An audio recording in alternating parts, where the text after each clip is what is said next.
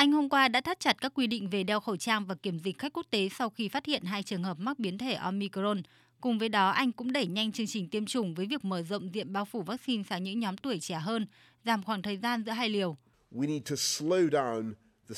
Chúng ta cần làm chậm quá trình lây truyền của biến thể mới, cần thời gian để các nhà khoa học hiểu chính xác về điều mà chúng ta đang phải đối mặt, để có nhiều người được chủng ngừa hơn, và trên hết là để có nhiều người hơn được tiêm mũi tăng cường. Cùng với Anh, Bỉ, Israel và Hồng Kông của Trung Quốc, các trường hợp mắc mới tương tự cũng được xác nhận ở Đức, Italia và Hà Lan. Trước nhận định biến thể mới có khả năng chống lại sự bảo vệ của vaccine, ngày càng nhiều lo ngại trên khắp thế giới rằng đại dịch và các hạn chế kéo theo đó sẽ tồn tại lâu hơn mong đợi.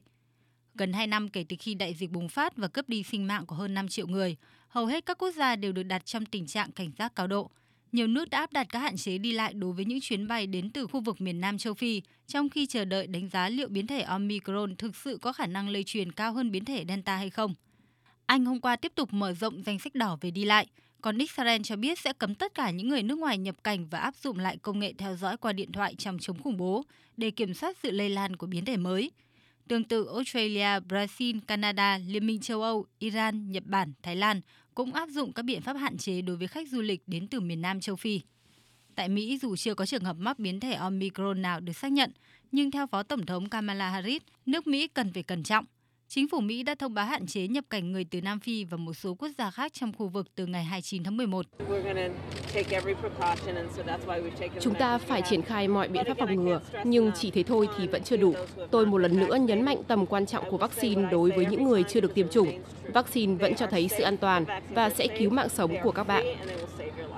Một số công ty dược phẩm, trong đó có AstraZeneca, Moderna, Novavax và Pfizer đã thông báo kế hoạch điều chỉnh vaccine Pfizer và đối tác BioNTech cho biết họ hy vọng có thể điều chỉnh vaccine của mình trong khoảng 100 ngày. Trong khi đó, giáo sư Andrew Pollard, giám đốc của tập đoàn vaccine Oxford, bày tỏ sự lạc quan thận trọng rằng các loại vaccine hiện có có thể hiệu quả trong việc ngăn ngừa bệnh nghiêm trọng từ biến thể Omicron.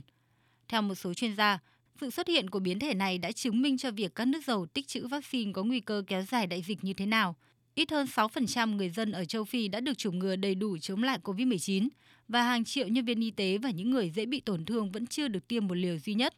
Những điều kiện đó có thể làm tăng tốc độ lây lan của virus, tạo ra nhiều cơ hội hơn để virus phát triển thành một biến thể nguy hiểm.